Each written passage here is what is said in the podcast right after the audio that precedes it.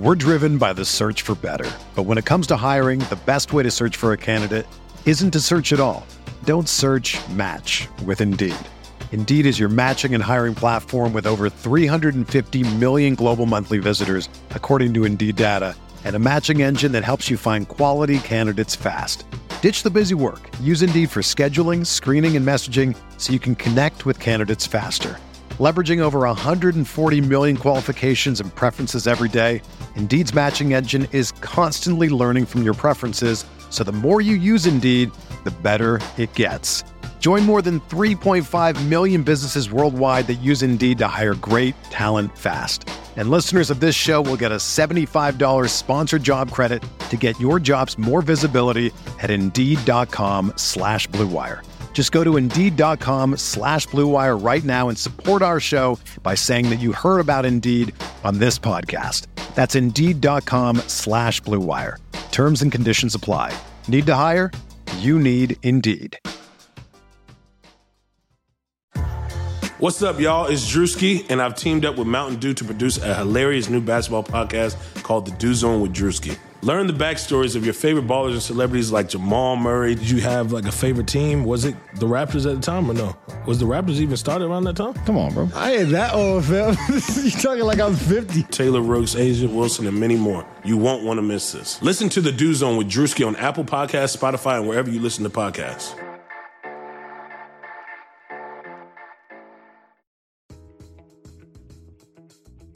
Hey everybody, before we get into today's pod, I wanted to talk to you a little bit about Blue Wire Hustle, a brand new program where you can host your very own podcast here on Blue Wire. Hustle was created to give everyone the opportunity to take your podcast to the next level. Or if you wanted to host a podcast and just don't know where to start, Hustle is the perfect place for you. As part of the program, you'll receive cover art, Q&As with Blue Wire's top podcasters, access to our community Discord, and e-learning course filled with tips and tricks. On top of that, we'll get you show published to Apple, Spotify, Google, Stitcher, and other listening platforms. And the best part is that you can get this all for $15 a month. That's the same rate that any other hosting site would just charge you for the initial setup. So whether you're starting from scratch or have an existing show that you want to grow, Hustle is an open door to your sports experience. Acceptance to the program is limited, so get your application in today. To apply, go to bwhustle.com/join. Check out the description box for this episode to find out more. That's bwhustle.com/join. It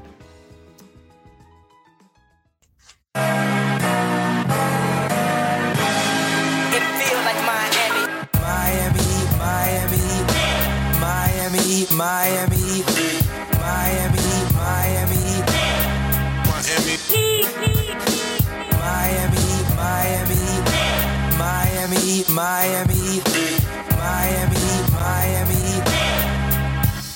feels like Miami. Welcome to the Miami Heat Beat podcast. I'm your host, Giancarlo Navas, and with me today on a special Patreon Grab Bag Show edition, we have our Heat Twitter president at the bottom of the screen, Alf. What's up? Exciting drip drop or something. I don't know what to say. I don't have no. Today's not a drip drop. That's a drip drop. Oh, okay. Is you guys? Yeah, drip drop is you guys. We are not a drip drop show. We are a basketball professional show. Shout out to Chad. I'm still drinking though. So there you go. What are you drinking tonight, Alf? I'm actually having spring vodka. There you go. Okay, so no dark liquor today. No, I saved that for Light Skin Opinions, which there's a whole lot behind that. I just want to get into it. Which, by the way, check out Light Skin Opinions. That's Alf's other podcast, who he hosts with Parrish and Maddox. You can also have heard them on some occasional Hangover Times, which is our post-game show, which Alf also hosts. So check out LSO. Their YouTube channel is amazing. If you go to our YouTube channel, you can find it right there. There's a link there. And we are welcoming in our friend of the show from Locked On Heat, David Ramil. Hey, how's it going? We're doing good, David. It's been a while since you've been on. I know we've been trying to get you on for a while, but our schedules have been tough. I know that sometimes we record too early or too late, but you're here. I am. Looking forward to it. I've never been on the Twitch. What is this? I don't know. This is Twitch. Yeah, we're on Twitch. And I don't know what it is either yet, David. I have no idea. It's profitable. That's all we know. It's been it's been profitable. And if you're a podcast listener and you want to get in on this Twitch conversation, join us live every podcast. You can follow us at MI Heat Beat on Twitter, where we post how live we are and who's on for the show. And we're on twitch.tv/MI Heat Beat every post game, pregame, and podcast. So a lot of content here. Today's a special day. So we're going to talk about kind of the Heat and the Raptors and what happened with that game, because that was a really big win for Miami. But we're also going to do our Patreon grab bag show, which is we have a Patreon, patreon.com/Miami Heat Beat, where people can kind of claim some prizes if you want to contribute to us financially and in any way you could support us, because we appreciate it and we love y'all. So we're gonna be taking some questions from our Patreon page. You guys dictate the topics, you guys commented. We're gonna do that. I do want to get into the game from last night, David, because I think other than the Lakers game, this is their biggest win of the season. That Buck game, everything has gone wrong since that win against the Bucks. Nothing has really gone right for them until Jimmy Butler came back. And I thought that game last night, they won. They looked good while winning. You can't say like the Laker game that like, oh, wow, the fourth quarter, they fell apart. They didn't look great. Oh, whatever. No AD. You know, you can kind of reel off the excuses, or as ESPN called them, a depleted Laker team. Right. Toronto at full strength, their guys played well, and Miami legit played great on both ends, and nothing felt unsustainable, David. Like, I thought that was their second best win of the season easily. It's kind of anticlimactic in a sense that they didn't have much of the hype about it. It might have been the kind of win that in seasons past, especially last season, would have been sort of ho-hum, right? It's not knocking off a great opponent. The Raptors are solid, but clearly not in the top of the Eastern Conference. It's not the same thing as facing a depleted Lakers team or any other kind of rival, so to speak. And, you know, Raptors matchups in general are kind of just sluggish, you know, go in the mud kind of affairs, things of that sort. So it doesn't feel like a big win, but it's all, I think, their most complete win. And maybe not exciting, but maybe this is the version of the Heat that they are this season. Not necessarily as exciting as they have been in years past, and just kind of trying to in their way towards some semblance of the team that went to the finals last year. But overall, I'd have to agree with you. Just watching that team play, I thought it was really great to see the kind of chemistry offensively that we hadn't seen for, you know, most of the season. Defensively, they played well. They got key stops and key moments. It seemed like they always had a knack, as cliche as it might sound, for making the winning play. And shout out Eric Spoelstra, because just every time the Toronto Raptors made a run or found a way to, you know, inch their way back into the lead, Miami responded. After they tied the game at 63-all in the third quarter, after they started off with that 10-0 run to kick off the third, Jimmy went on a 5-0 run of his own, where he hit a three-pointer and hit two free throws. And then from that point forward, Miami was able to do just enough to outdistance Toronto, despite the fact that Toronto, to their credit, kept coming back. They kept doing everything necessary to try and steal a win, but Miami was able to do enough because they were playing much more cohesively than they have for most of the season. Alf, dudes that we've slandered, like Kendrick Nunn and Andre Iguodala, played really well, right? Like Jimmy hit some threes, and shout out to Troppy Baby in the chat, Alex Soledo, our professional screw-up. He's saying that he's surprised that I'm not calling this unsustainable because of Jimmy and Andre threes. Glad you mentioned that, because Alf, dog, I mean, we've been killing Andre. We've been talking all sorts of shit about how bad the offense is when he plays. And, you know, I like what Bomani Jones says about players like that. Like, dude just keeps pulling them jacks, man. Like, when you need it. Well, I mean, I don't think I've slandered Andre. What I've said is they rely too heavily on Andre. Andre can give you this game every 3 or 4 games. You just should be playing like 25, 30 minutes. Like, he should not be your backup 4. I don't think that's slander. I think Andre would agree. I think Andre would be like, you guys are fucking killing me here. Shit's hard. I mean, they don't have more than one night off between games. Like I said, I was on the Dishes and Dimes pregame show, and I said, like, in an ideal world, like, he would play like every third day. But so you're going to get these performances out of him from time to time. But I don't care what anybody says. Nobody felt good anytime you release one of those threes. Like, I hold my breath every time, and I'm like, no, yes, every single time.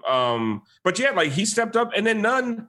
I mean, we got to stop. I mean, at some point, we have to just sit here and admit that Nunn has probably been their best offensive player for 2 weeks.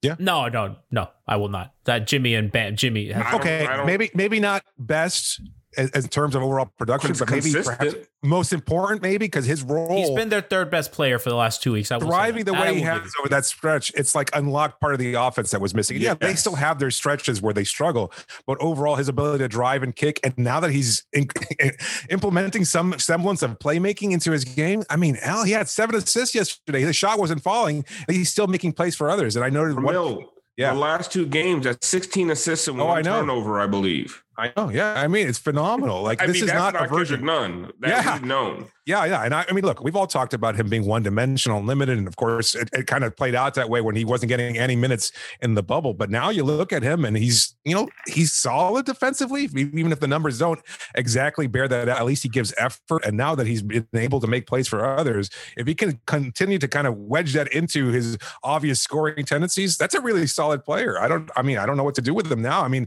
the questions always seem like whenever they come up now, it's like, what do we do? Do we, trade, sell while he's high, or, sell high and things of that sort? It's like, just appreciate the fact that he's playing well. I don't know. That's just my opinion, I guess. You said he's been playing. I do agree that he's trying a lot harder on defense. Like that Golden State game, I saw him fight through more screens in a single game than I have in his entire career combined. Yeah. Not a good defender. He's still playing good defense, but to your point, he's giving the effort where, I mean, at times, like he was like a complete turnstile. Die on a screen, Yeah. Oh my God. I've never seen it. I've never seen somebody just wither on screens the way Kendrick Nunn will. But he's been fighting through those. And I think it's because his minutes got taken. He was losing minutes to Gabe Vincent at one point this year. Deservedly so. Yes, absolutely. And I think he saw what happened. And listen, nothing is going to be given to an undrafted guy. You may have started the first half of the last season, but you've been played like dog shit since 2020 rolled over. And, now he has to earn his minutes back. And I think he's done a really good job. We have to give him his props. Oh, go, David. No. Well, please, let me hear it. I think Spo kind of we were always questioning like why he had such a long leash with Spo. Like he would play like really bad for a month and we're like, why has he not lost his rotation spot yet? And finally, when he lost it for a while, and now he's come back and he's looked incredible. And sometimes guys need that kick in the ass. And I think, part of their success recently has been obviously Jimmy's comeback. Since Jimmy's come back, they have the third best record in the damn league. They're 9-5 since Jimmy's come back. So since January 30th against the Kings, their best record only behind Utah and Phoenix. And 2 of those losses they should have won. I mean, yeah. Well, I mean, like that Warriors loss, I said it a bunch. Like they were a quarter away from, this feeling a lot different. They were half a quarter away. They were 6 minutes away. They were a couple Kent Bazemore cuts away. Like it's pretty crazy. Like how Alf, do you remember how bad we felt after that game? I still feel bad after that game. I still don't feel great about this team. Like, and I know I'm probably letting Ryan Cortez down, the minister of Heat propaganda. It was a West Coast road trip. It was the fact that adding salt to the wound, we were all staying up to 1:00 in the morning and watching them shit the bed at the last minute. That was particularly frustrating. Like you're staying awake and you're hoping at least they're going to come away with a victory. And then they wind up just crapping all over themselves. And it just adds extra levels of frustration to the whole thing. David, I was so tired. In the chat. He's disappointed at you. Who? Ryan Cortez is in chat. Saying what's good? Listen, you let me on that pirate ship and I'll help you out with those doubters over there. But besides that, I'm still not super high on this team. I heard it. They were going back and forth with Whittingham today. I'm like, man, that's my wheelhouse. I've been battling Whittingham since about 2012 on Twitter. Let's go. I mean, you made a career out of bullying Whittingham. Let's be honest. With his fucking spreadsheets. I was the original nerd versus I started the whole nerd NBA analyst beef back in 2012. He literally, I remember he made a spreadsheet of Heat playoff odds at one point. Like he created. That's where the spreadsheet joke started. Yeah, that's when it started. So I started that shit, Master Tez or whatever his name is. Whoever that is. I don't know. Do you know who that is? David, do you know who that was? I saw videos. First time I've ever seen him. I've never seen him before. I've seen the Twitter handle on occasion as a so-called NBA expert, but I guess we're all fit. We all fit into that same category too. And I'm sure he doesn't know who we are. So I guess it's... Very politically correct. Cortez says Whittingham was 7 years old in 2012, and you might have a point. So, kind of speaking of spreadsheets, so since Jimmy's come back, so since January, I knew you were going this. I'm in part of the same group chat as you are, so I saw that you were already asking for this kind of offensive information. I was waiting for you to bring it up. Yeah, no, I'm excited, and that's going to be like the second product of this. But their defense is top five. They're third in wins and win percentage in that time. Like I said, behind Utah and Phoenix. They're fifth in defense, and their offense is up to 20. Now they were bottom of the league before, so they've really crept up and they've improved every game. And we're laughing, but that matters. Kendrick Nunn matters. They've really changed the calculus on themselves. And by the way, they're one of the top 10 net rating teams since then. So they're playing well. They're 10th in net rating. They're outscoring opponents by 2.3 points per 100 possessions. Which, man, let me tell you, that shit feels good because they were getting their ass kicked by everybody, by every bad team, by every depleted team, like actual teams that were depleted. Right? Like the Clippers that like literally were starting their third stringers that nobody has ever heard of. Like they were getting their ass kicked by those teams and they were depleted going up against Philly and, you know, the Nets with fucking Bam and a bunch of nobodies, right? A bunch of two-way players, which is, you know, it sucks because they played hard, but that coffee in the Clippers, the coffee guy who had a career high after leaving the Orlando bubble hours earlier. Unbelievable. Yeah. I mean, by the way, shout out to Exactly. I'm sorry. Go ahead. For the tier one sub, and shout out to Criticis Hero for the gifted tier one sub. Shout out to Reclops for the gift one sub. We appreciate that kind of support. No, so like I just wanted to talk like since Jimmy's come back, Alf, they've been a really good basketball team. They've also played a lot of bad teams, and I'm not trying to rate on the parade, right? Well, come on, man. There you are. I'm sorry. That's exactly what you're doing. I'm trying to be realistic. Like four in a row, three of those wins were against bad teams or depleted teams like the Lakers. Fuck that. That Laker win was good. And that Raptors win, to me, the Raptors win is the best win of the season because it comes at a time where after a 3-game winning streak, we all still had our doubts. And they went in against an Eastern Conference foe.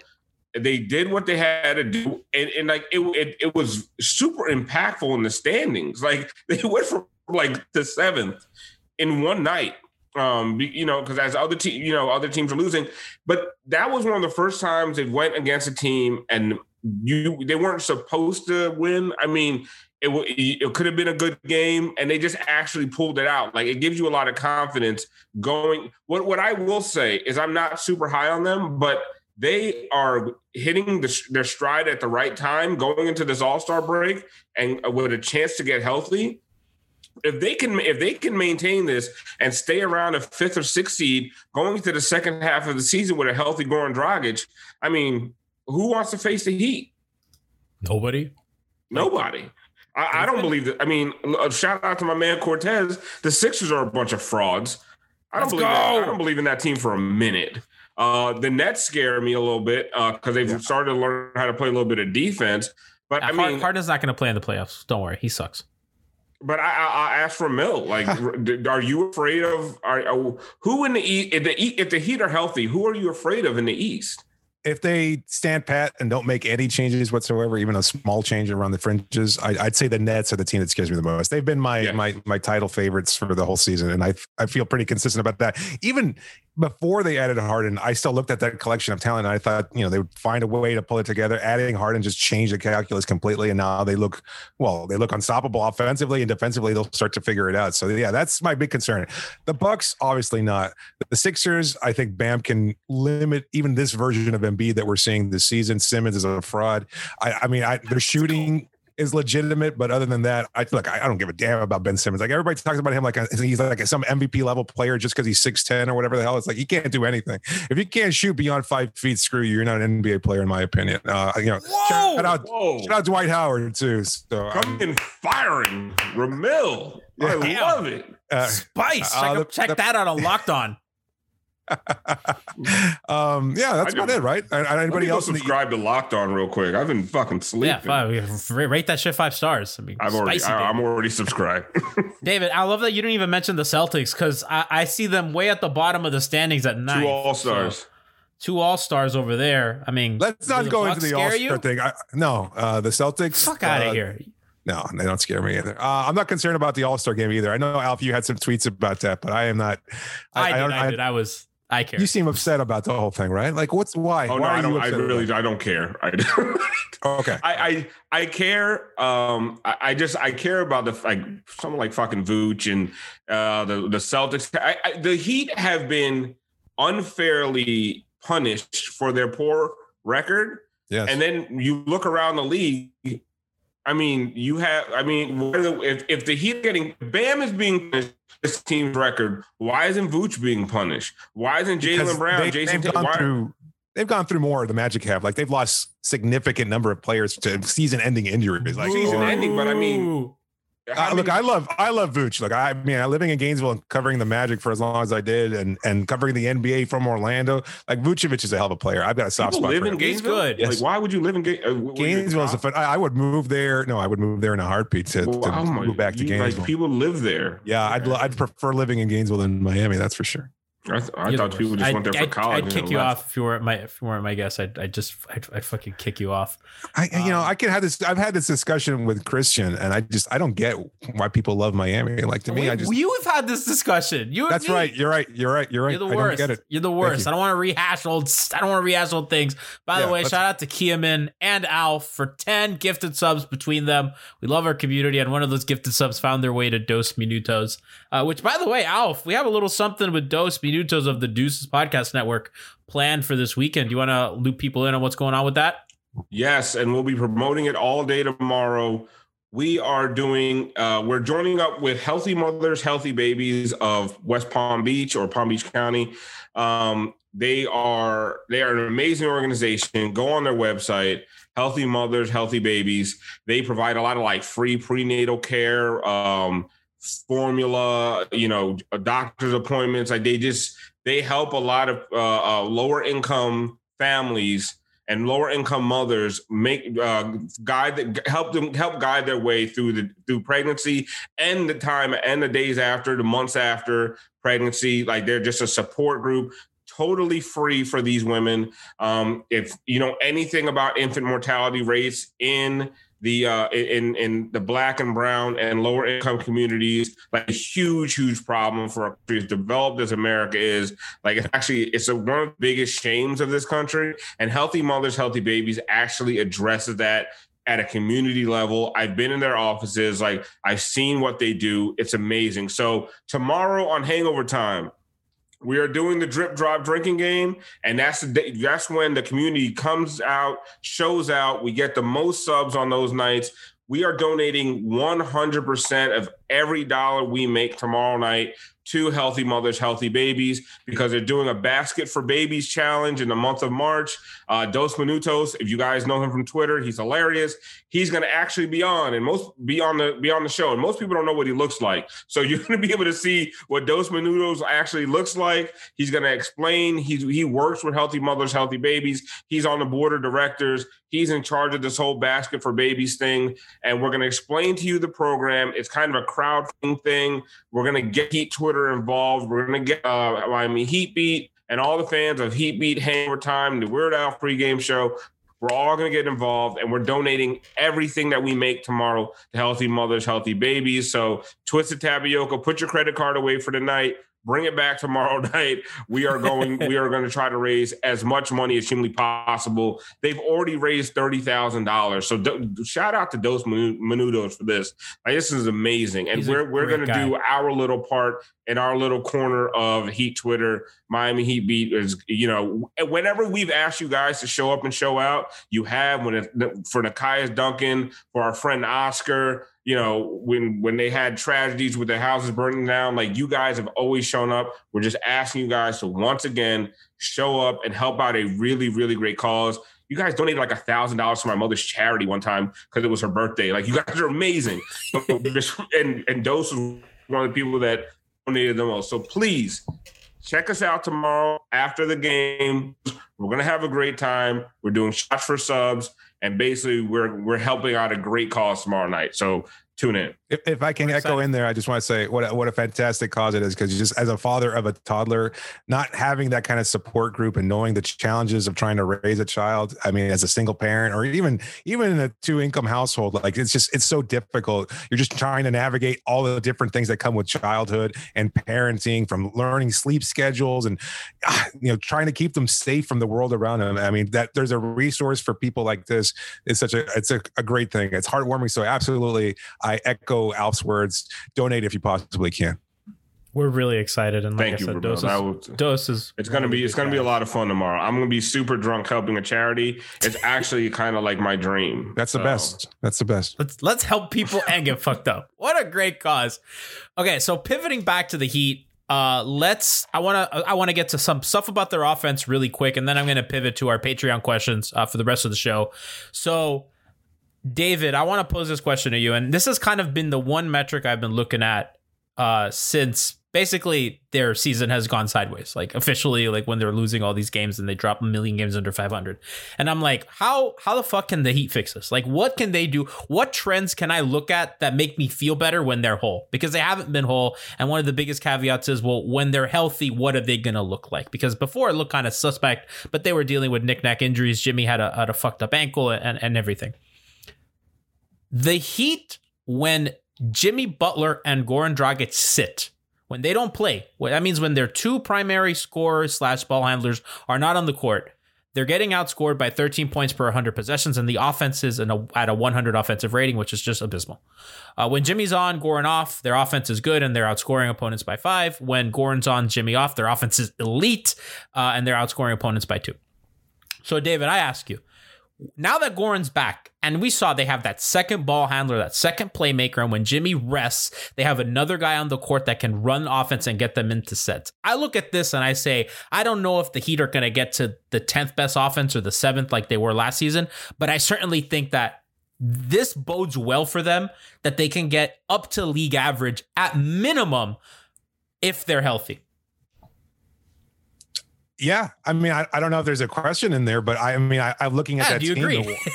Do I agree? Yeah, I think so. I thought that's been the problem all along, is that you were missing the guy who was our leading scorer for most of the playoffs. Like, everybody seems to forget how potent Goran can be when he's engaged and healthy and everything else. And I know that's been difficult because those moments have been very few and far between since the bubble. But hey, I mean, he's a really solid player. Like, even in the minutes that he got yesterday, his first game back after missing, 3 weeks, 9 games in total that he's missed, looked really good. And I know Hot wasn't falling, but I went back and looked at all of those shots that he took. For the most part, he was just looking to get everybody going. He had a really good flow to his offense in general. I thought he looked really comfortable shooting from the perimeter.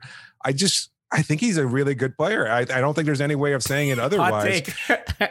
Yeah, I mean, and so when you're missing a player like that, of course it's going to boost your offense, like, right? I mean, I don't know. Maybe this is overly simplified. My thing was, you have, their offense was legit, David, bottom of the league. They were like, at the time, the worst offense in the sport when you have Jimmy, Bam, and Duncan and Dragic.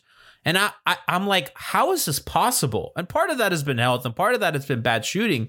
But part of that has been they don't have other ball handlers, and their two main ball handlers have never been healthy at the same damn time. Yeah, I mean that's... Sorry. Yeah, I mean, we've talked about this, and part of the problem is that you rely so heavily on a Goran Dragic, which is why I'm not super high on the team this year, because I just don't see him being healthy enough for long enough for it to make a big enough of a difference. Now, this reemergence of Kendrick Nunn, if you hope that he can sustain it, if he can, that kind of mitigates some of the problems that you have when Goran isn't around. But if Kendrick Nunn reverts to his old self and you're relying on Goran Dragic to be healthy, this, you know, it's scary hours for this team, right? Like, this is just, it's not a recipe for success. Can Avery Bradley chip in there? I mean, once he eventually comes back. Offensively, can he? He can. Look, he was playing alongside LeBron last year, but I mean, he wasn't exactly expected to bring the ball up or initiate offense. But I mean, he's a competent ball handler. Maybe he's not one that you want to rely on too heavily, but is he an upgrade over Gabe Vincent? Is he at the same? Yeah, he at the same level as a Kendrick Nunn, perhaps, and helping be another secondary ball handler. I think a contributing factor, if nothing else. So well, my favorite thing when Jimmy was out. When Jimmy missed time, Avery Bradley in the starting lineup was to me was the answer, because he just gave you another defender. He gave you another defender on the perimeter, and he was competent bringing up the ball, and it really, really helped Tyler Herro out. But as soon as they started getting that flow, Avery Bradley went out, and then they were without both of those guys, and Jimmy came back. So it was just it's been a mess. Like, we don't know. I mean, to your point, David, like, we don't even know what they look like with a healthy Avery Bradley. We have no, like, we just don't know, because they haven't had all these guys at the same time.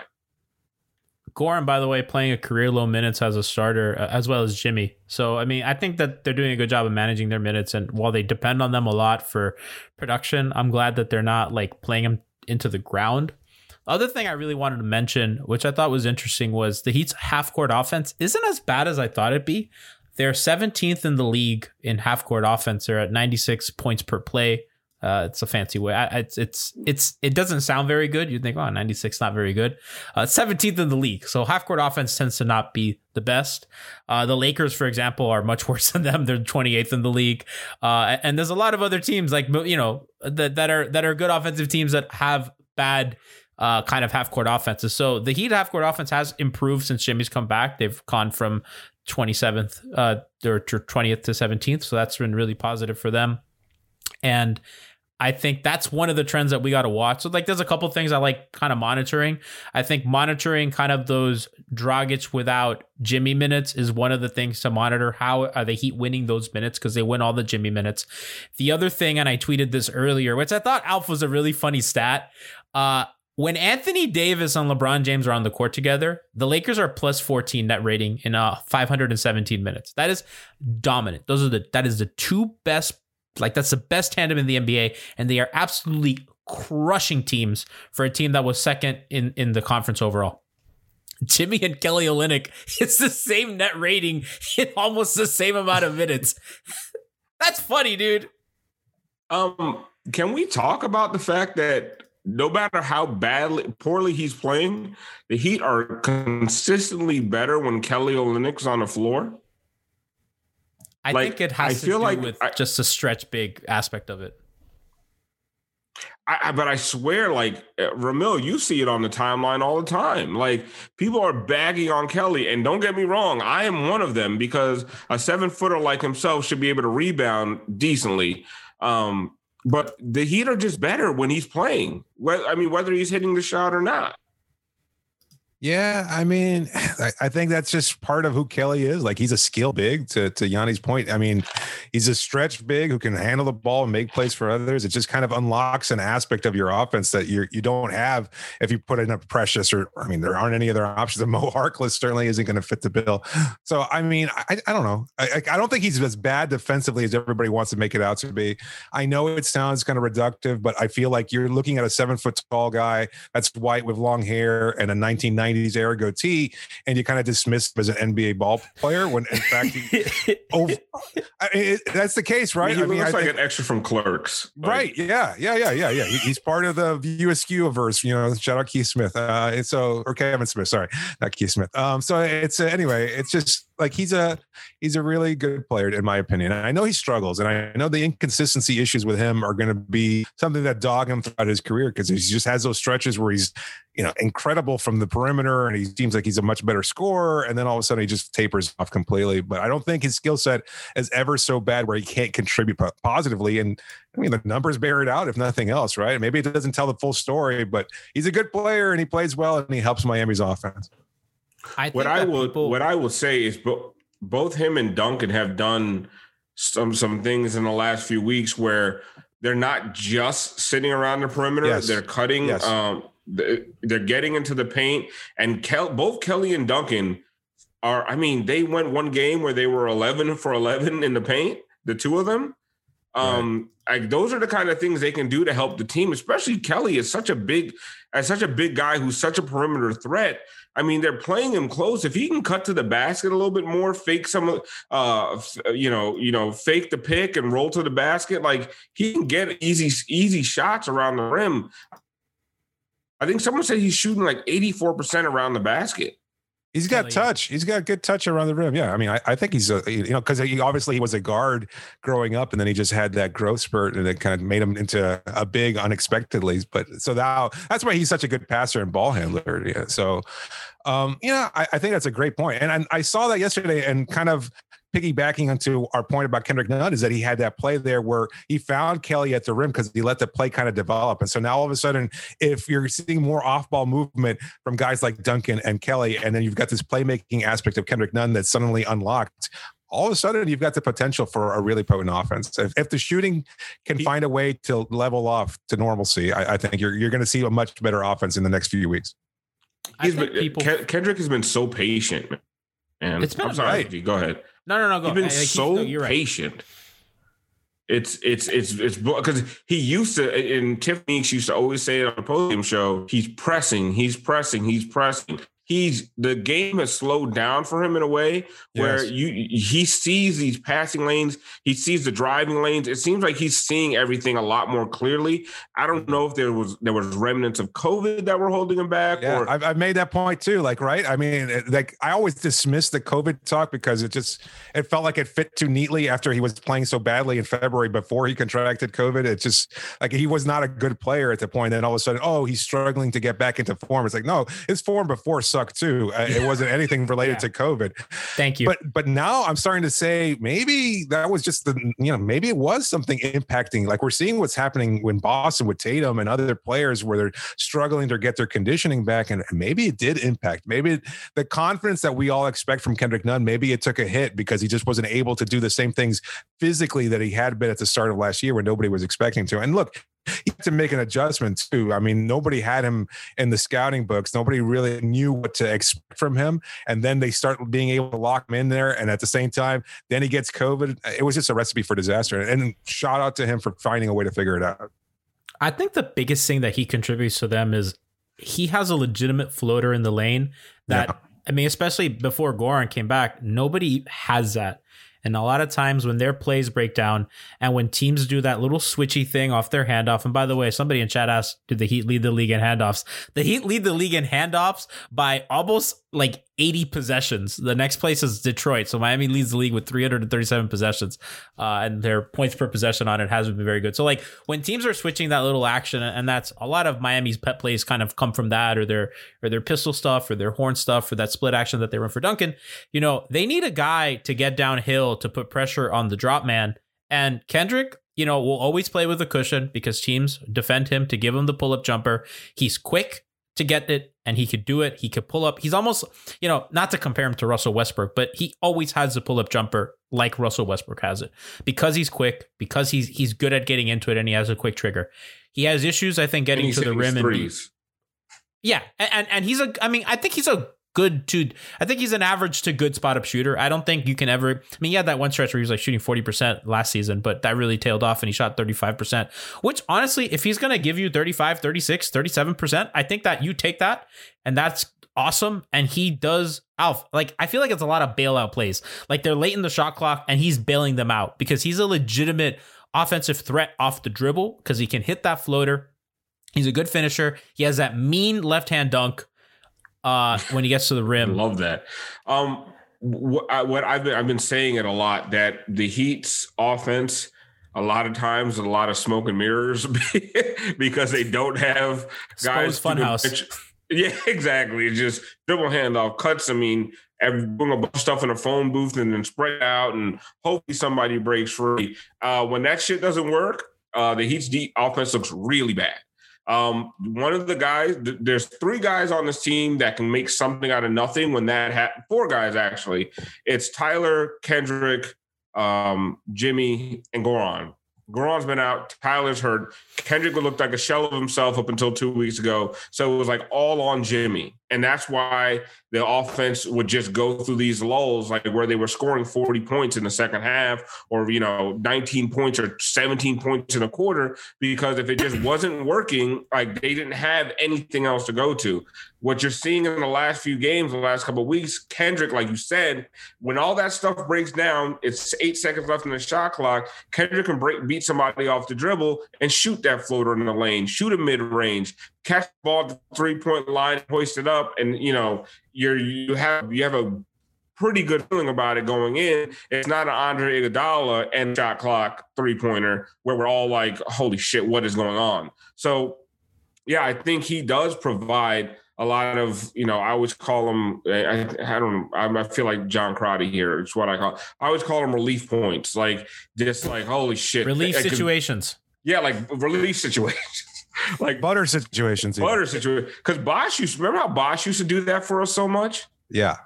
When Dwayne would get stuck up in the air and he didn't know who to pass it to, there was a wide open Chris who would say, no, don't worry about it. I got this. I'm going to save your ass at the end of the shot clock. All right. And Kendrick's providing a little bit of that this year.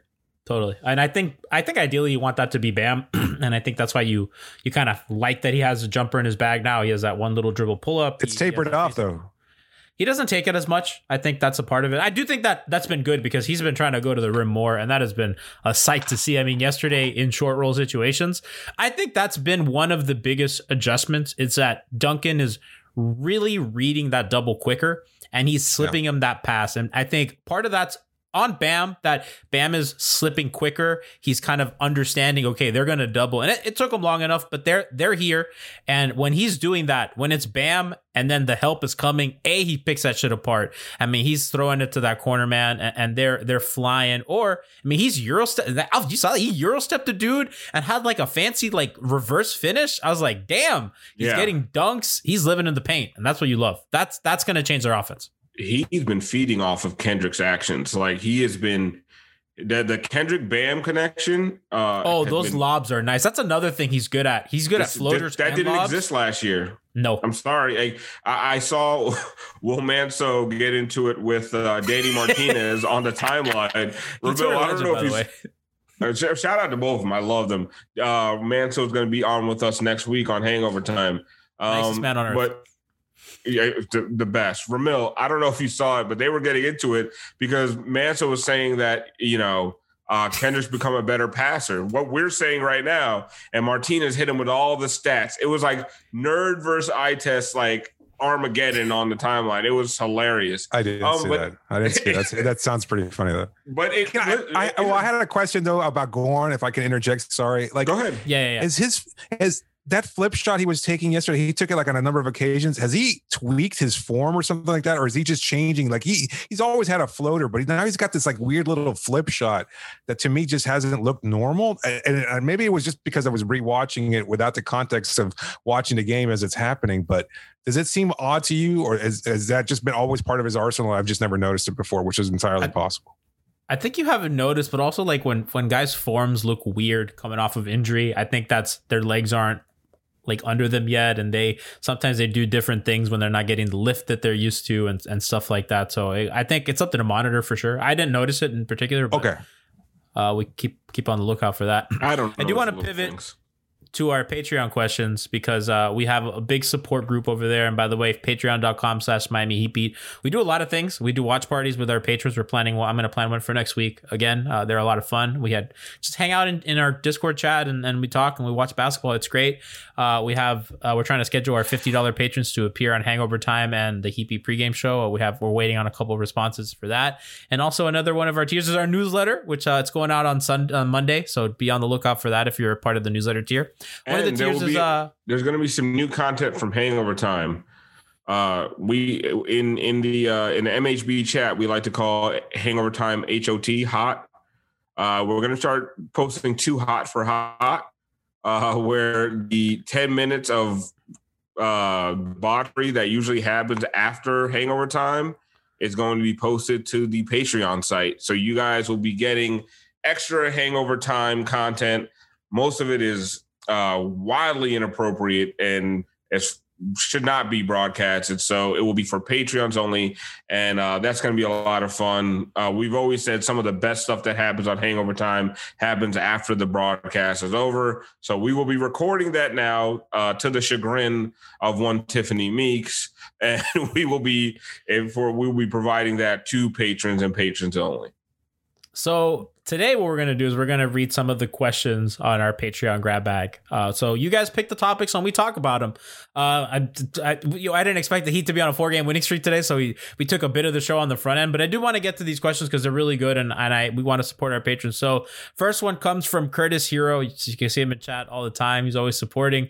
Jimmy Butler, second year into his Heat run. Where does he rank among all-time Heat players? Where does he project, assuming he finishes his career here? How long do we expect his prime to go? What type of players fit next to him? Discuss his play style and changes since arriving in Miami. I think we need more Jimmy appreciation. I love that he said that, because I was talking to a friend today. Like, Jimmy is sheer power of will. It's watching someone who shouldn't be this good, yet he is. And it's like, his jumper's not good. Let's just be honest. It's never been good. His pull-up numbers aren't good. No arc, but fuck. It's like he is willing himself, and he pulls up strong. He goes to the rim hard. He's getting contact. The dude's attitude is just amazing on the bench. Like, he's always, I don't know. He's always like laughing, smiling, joking, and always like in control. He's like the coolest motherfucker ever. And then when the whistle blows, he's a fucking maniac. I love, like, as soon like the whistle blows, the play stops, and he's smiling, laughing. The whistle blows again, and he's a psycho. But I will say, maybe it was in context of against the Lakers and watching Alex Caruso and LeBron like cry over every whistle. Like, Jimmy doesn't work the refs at the same way. Like, he gets a lot of foul calls, and maybe some people don't like his style of play because of it. But overall, I feel like he more appeals to them just based on some good nature, or knowing that if he's going to talk shit, it's because he's so competitive. He's not whining all the fucking time the way Caruso and LeBron does. Ramil, he doesn't do that kick the head back thing. Oh, the Kemba Walker. Oh, yeah, the Jeremy Lin. Kemba Walker. Oh my God, it's so that I hate that basketball. I can't stand watching it. But to the question, I think when it's all said and done, Jimmy Butler is going to be a top 5 or 6 Heat player of all time. Rowan Nodkarni already came on my show, and he told me the same thing, that he thinks he's already top 5 if anything else. I mean so it's hard to kind of separate. He's more beloved than Bosh. You think he finishes more beloved than Chris Bosh? No, I think that's the guy. Maybe, because like I think Zoe and Dwayne are pretty untouchable. I think he replaces LeBron. That's not hard though. Yeah, right. But that's it. That's like it's. Are we sure? I mean, I'm pretty sure Chalmers has replaced LeBron in most people's minds. No. I mean, you're talking about like hardcores really love. Mario Chalmers, but I don't think the standard fan feels the same way about Mario that most of us do. But yeah, he's replaced LeBron, I think, as far as the top 5 is concerned. And I mean, certainly the fact that he came title. Oh, it's over. And not to mention, he's just Heat culture personified. Like I've said this before, and I got backlash about it. I said he is a more fitting superstar for the Miami Heat than Dwayne Wade was. Totally. Dwayne Wade was flashy and fun and exciting. Yeah, Jimmy Butler is grinded out, gritty, will bite your face off. Like he's a different kind of cat. Like, It's honestly like if Pat Riley could mold a shooting guard, small forward, he would mold Jimmy Butler, because he already molded a center, and his name was Alonzo Mourning, and he molded a power forward, and it was Udonis Haslem. And then, so if he was going to mold a small forward, it would be Jimmy Butler. So I do think he goes down as a top five Heat player if he's not there already. Yeah, Curtis's question though about like how long can we expect his prime to go? I don't think we've got long though. I mean, maybe this year, maybe the next. I mean, there's an argument to be made that given his struggles with the jumper, maybe he's already out of his prime. And I know it's kind of hard to make that statement based on the performances that we just saw in the finals and the fact that he's so efficient and gets to the line as much as he does. He's averaging a triple double, David. Seriously though, do you look at him and say that this is quote unquote I'm Jimmy Butler? I think right now, I think we're at the end. We're at the latter half of his prime. It's going to be a sharp decline, though, and I think without a consistent jumper, it's going to be worse for him. I don't think he has the same. I think it's going to be worse at this point. I don't think he has. I don't know. Does he rely on athleticism that much? No, but Dwayne had a savvy about how he moved off ball. Oh, but Jimmy does too. Hold on, wait a second. Jimmy is good. When is he ever off ball? When is he off ball? He's got the ball in his hands almost all the time. He's like the primary. But he's. He's not a cutter off ball. He's not the same. Yeah, it's not the same. No, I don't think so. I disagree. They run a lot of sets. Like they'll screen for pistol with Duncan, and that's a playoff set that they run where in the corner Jimmy will screen and then he'll start rolling and he'll cut.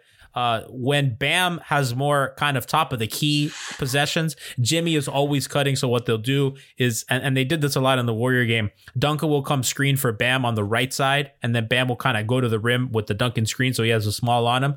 And what Jimmy does is Jimmy's on the weak side 3-point line, and he's cutting in. So Bam now has an option as a dump off pass, which he's really good at on the move, and he did that. If you remember, to Daniel Tice in Game 6, right? That's something that they like. They get Bam going to the rim from that right side, and they have Jimmy cutting from the left side in. So now you have Duncan behind you, and Duncan's always relocating. I kind of disagree with that. I think he's a really good off-ball mover.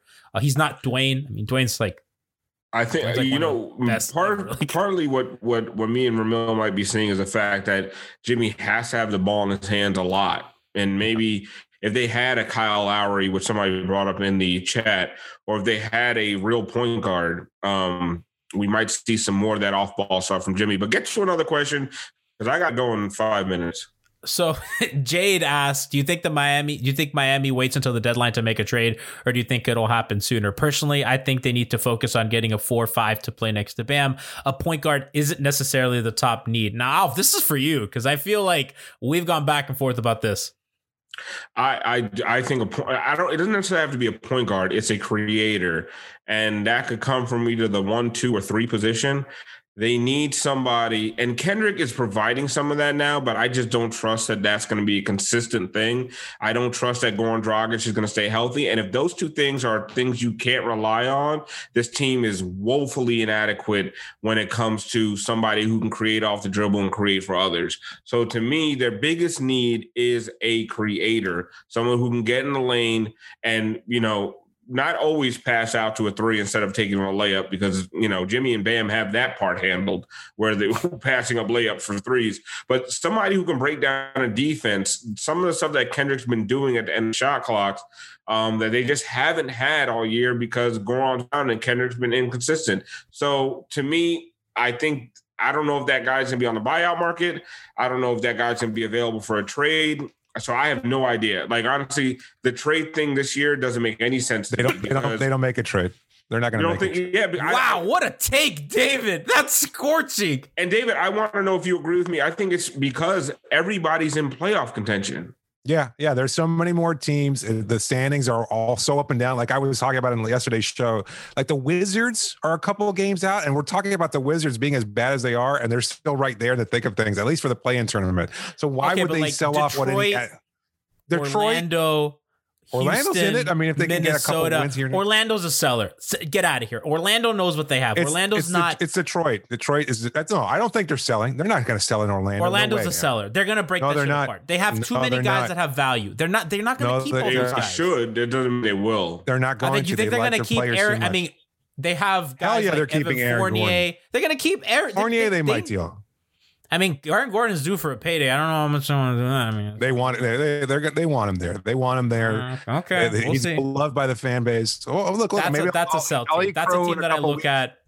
But I don't see them making a move. I think Miami is going to stand pat. I think they're going to try and wait for somebody to be available in the buyout market. I don't think they look at Boogie as much as everybody wants to build up that possibility. I just don't see it happening. I think they're active. I want to combine that buyout market. I really do. Like, I think the buyout market is where you're going to see some changes. And I don't think Chris Silva is going to be here for very long. Damn. So I want to combine Jade's question with another Curtis Herro question because I think it kind of fits. So on paper, Kristaps Porzingis wouldn't fit next to Bam. I know his defense has fallen off a cliff, but how much is he worse than Olynyk? He would give us a huge scoring boost. Thoughts? Why doesn't he fit next to Bam? No, he fit great next to Bam. I actually disagree with that. I think that his defense as a rim protector is actually exactly what they need. I think, if anything, you can depend on him to help and defend the rim. I think where he struggles is when you put him kind of on ball and kind of in switching situations. Shout out to JC.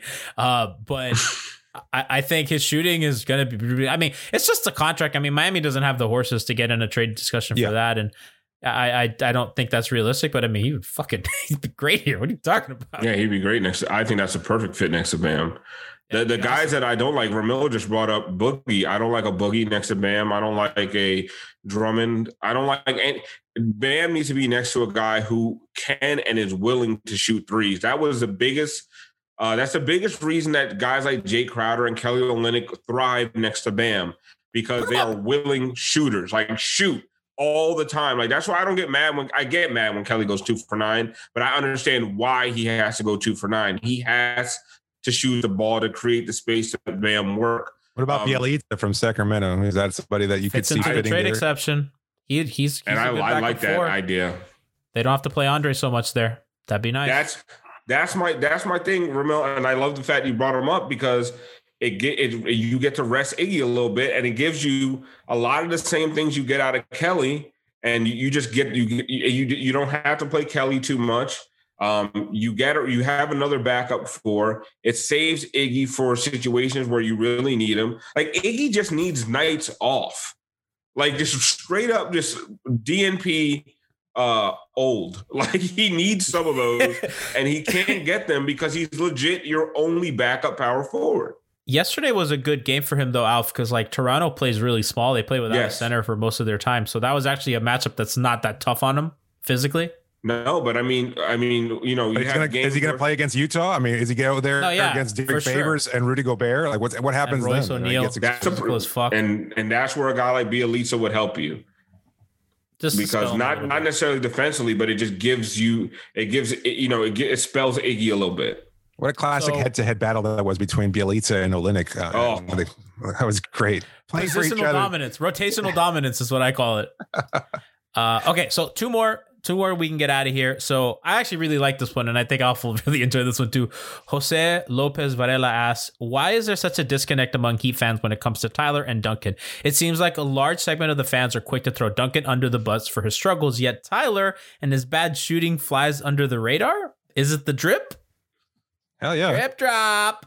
Shout out to me.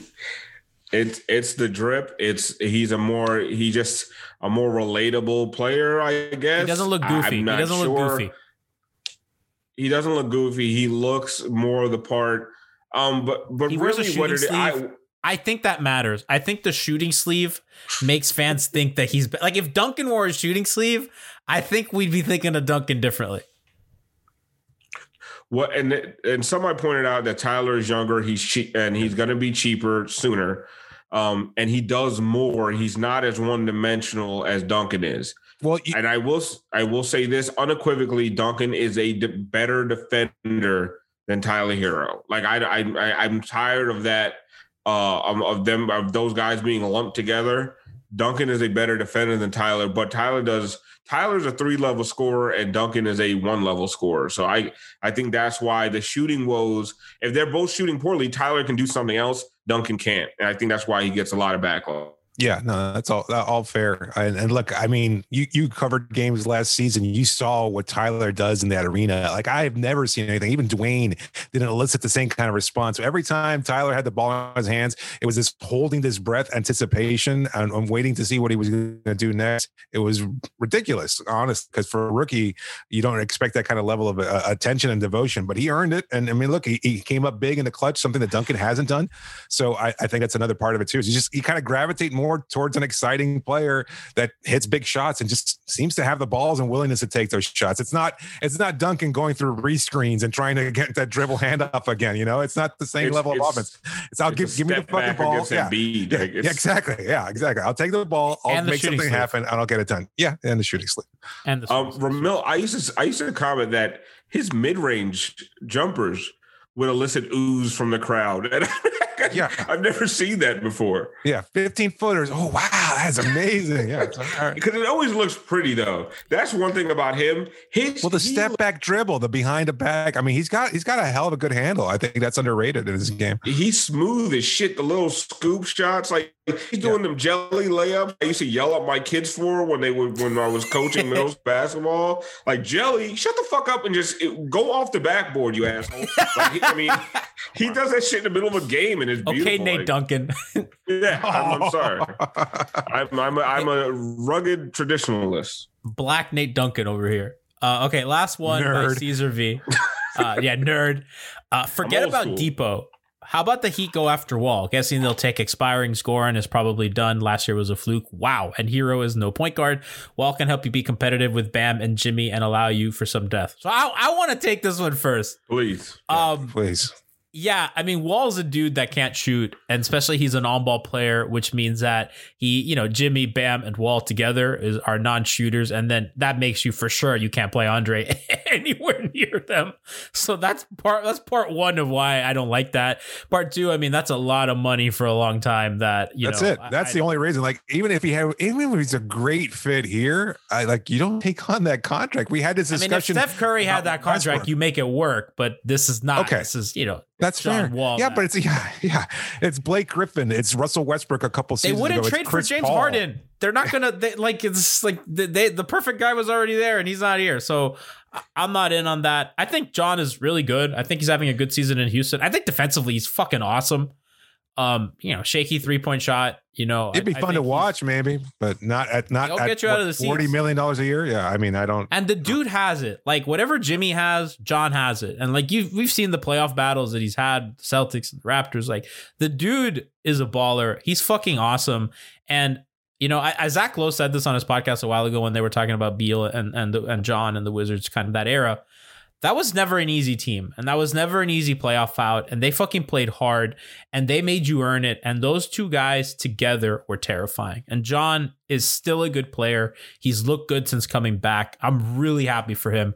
I just don't think this is the fit for him, and He's not a supermax, and I think that the lack of a spot-up shot compounds their offensive issues. I think he's good, but it's not for this team. I don't know if you guys have anything to add, but I'm out.